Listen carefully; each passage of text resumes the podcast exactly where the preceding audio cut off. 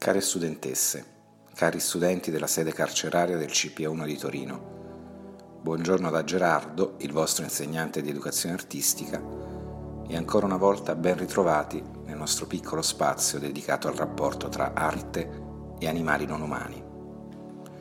Per introdurre l'artista che vorrei presentarvi oggi, mi piacerebbe leggervi una poesia di un grande poeta italiano, forse non tanto conosciuto come invece meriterebbe Ivano Ferrari.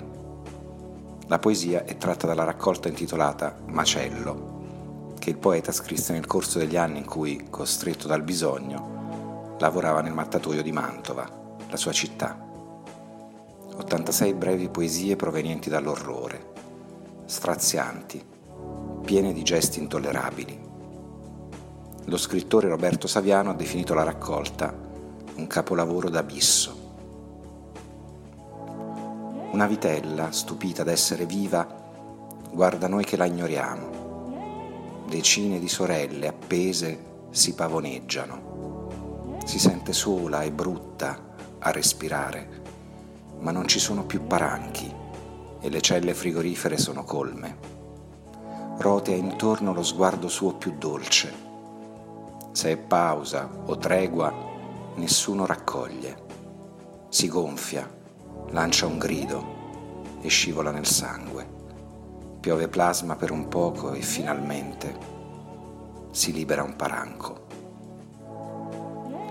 Oggi vorrei dunque salutarvi leggendo per voi un'intervista dell'aprile del 2014 all'artista catalano Roger Olmos, illustratore nato a Barcellona nel 1975 e conosciuto soprattutto per il suo libro Sin Palavras, senza parole, che se vorrete potrete provare a cercare in biblioteca. Alla redazione della pubblicazione online Veganzetta va il mio ringraziamento per aver autorizzato la lettura pubblica dell'intervista.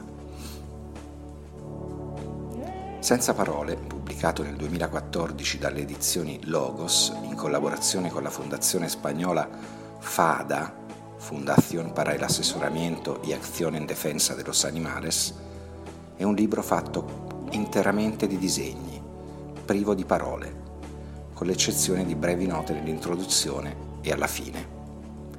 Racconta poeticamente, con un linguaggio adatto anche ai bambini e attraverso toccanti illustrazioni di animali, ora teneri, ora sofferenti, il noncurante utilizzo che di questi facciamo, per ricavarne carne, latte, capi d'abbigliamento, cosmetici, forme spietate di intrattenimento, quali zoo, acquari, circhi. Scrive Olmos, a nessuno piace essere rinchiuso o essere umiliato, sentirsi isolato in un luogo estraneo o che altri decidano fino a quando e come dobbiamo vivere. Cosa ti ha spinto a cambiare le tue abitudini e a diventare vegano? Ho scelto di diventare vegano diversi anni fa. Prima mi cibavo di qualsiasi cosa, indossavo capi in pelle, mangiavo un'enorme quantità di yogurt e non mi preoccupavo minimamente della sperimentazione animale, fondamentalmente perché tutte le informazioni che ho adesso non erano ancora nella mia testa. Nella mia famiglia la carne era la normalità, ogni giorno. Mio nonno era un macellaio e mio bisnonno lavorava in un mattatoio. A quei tempi il metodo di abbattimento degli animali consisteva in una martellata in testa, mentre erano legati a un grande anello sul pavimento. Era un modo orribile di morire. Noe, mia moglie, è stata vegetariana per vent'anni. Poi come me da anni è vegana. Abbiamo preso insieme la decisione di smettere di consumare qualsiasi prodotto di origine animale. Il motivo di questa scelta? La visione di Earthlings, in italiano Terrestri, un film del 2005 di Sean Monson. Un giorno arrivai a casa e mia moglie mi disse che avrei dovuto guardare un documentario. Era molto triste e mi disse che era piuttosto violento, ma che era importante che io sapessi cosa accadeva al di sotto del mio stile di vita. Così mi sedetti davanti al mio computer, lo cercai su Google e cominciai a guardarlo non riuscivo a smettere di piangere. Lacrime silenziose scendevano dai miei occhi. Dovetti interromperlo, non riuscii a finirlo. Dopo quel giorno cominciai a pormi molte domande. Ho due cani e tre gatti. Se si ammalano, li porto dal veterinario perché non voglio che soffrano. Così compresi di essere stato cieco, perché è ovvio che se voglio mangiare una bistecca, un animale deve morire ma non avevo mai pensato al modo in cui questi animali vengono uccisi. La cosa peggiore però non è il momento della fine. L'agonia inizia dal momento in cui nascono e dura fino alla loro morte. Per un maiale nato in gabbia, le uniche cose che può annusare sono sangue e feci. Gli vengono tagliati i testicoli con una pinza, si infetta è riempito di sostanze chimiche, di antibiotici. Viene gettato, fulminato, accatastato. Sa quando sta per morire. Impiccato, bollito e spesso ancora vivo gli viene tagliata la gola e in pochi eterni minuti la sua vita se ne va. E tutto questo solo per un piacere del palato, un piacere che dura cinque minuti, il tempo necessario per finire la mia bistecca. Da quel momento non ho più mangiato o indossato nulla che provenisse dagli animali. Quando e perché hai preso la decisione di illustrare un libro sullo specismo? Cominciai a pensare e a vedere le cose da una nuova prospettiva. Nelle pubblicità, ad esempio, le mucche danzano felici dicendoti che devi mangiare il loro yogurt e i maiali ti raccomandano di provare le loro salsicce. Come illustratore ho visto molti libri con storie ambientate in una fattoria, dove mucche, polli e conigli dicono Buongiorno, signor allevatore. Ciao ragazzi, come state oggi? risponde lui agli animali.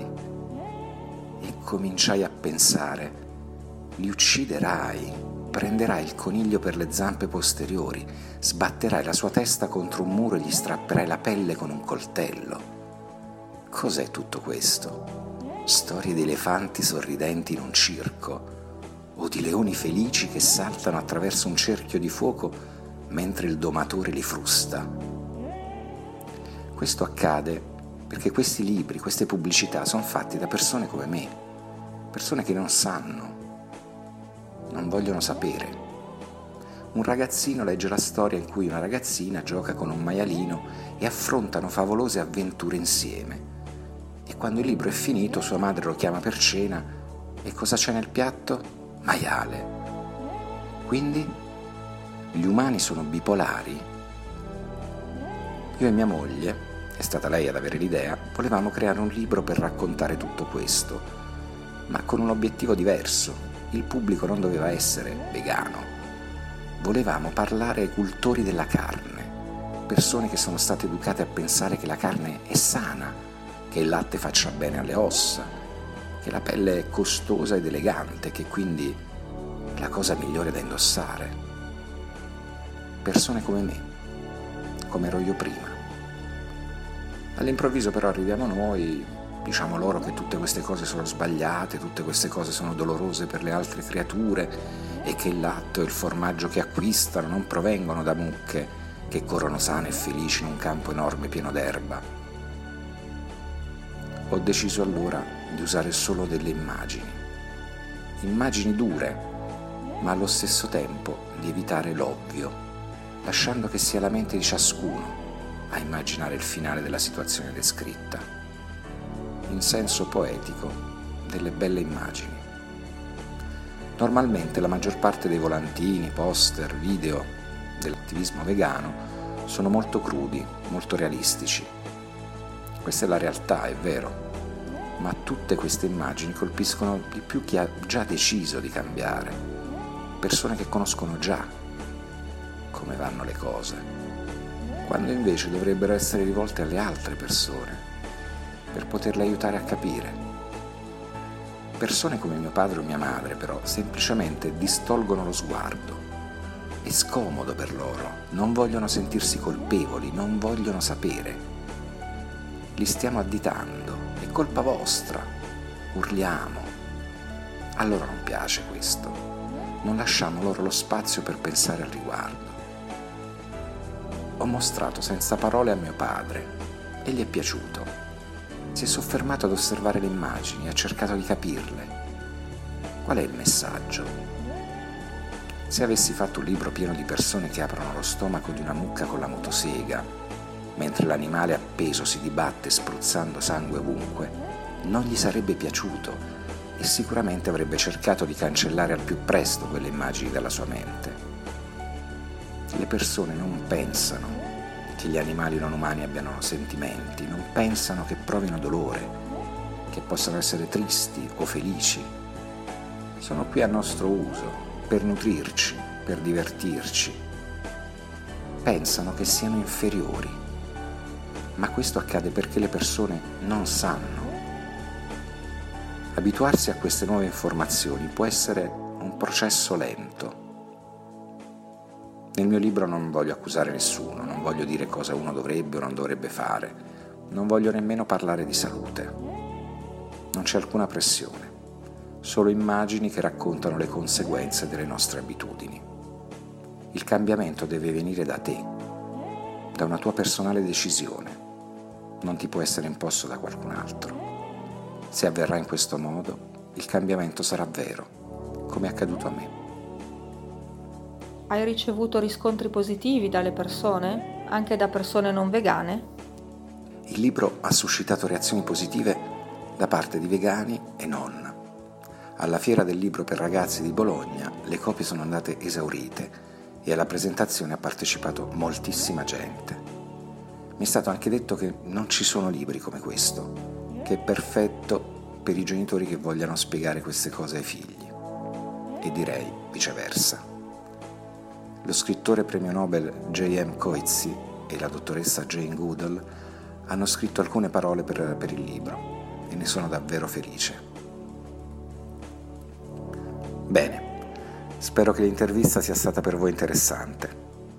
Mi congedo augurandovi un'estate per quanto possibile serena e lasciandovi in compagnia delle note, ma soprattutto delle parole di una canzone yiddish, la lingua degli ebrei dell'Europa orientale, scritta negli anni 40 e ispirata a un motivo popolare polacco, Dos Kelbel, dai più forse conosciuta come Dona Dona, del 1966 e questa versione in italiano, un capretto del cantautore Herbert Pagani.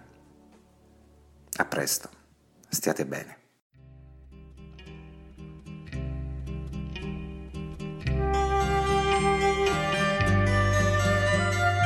Un capretto su un carretto va al macello del giovedì. Non è ancora rassegnato così. Chiede ad una rosa salvami se puoi. Lei lo guarda un attimo, fa un bel giro in cielo e poi risponde, siete tutti nati apposta.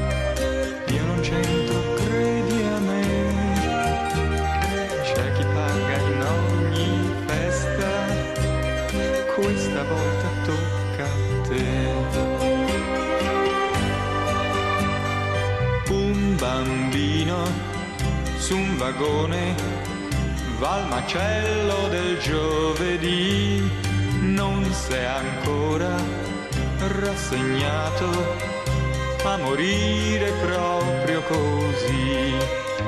Chiede ad un soldato, salvami se puoi, e lui con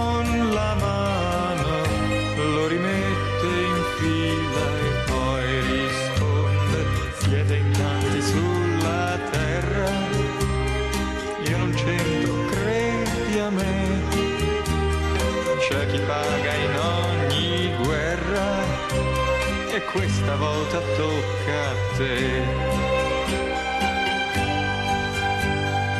Ora dormi, caro figlio, sta tranquillo che resto qui. Non è detto che la storia debba sempre finire così. Il mio bene.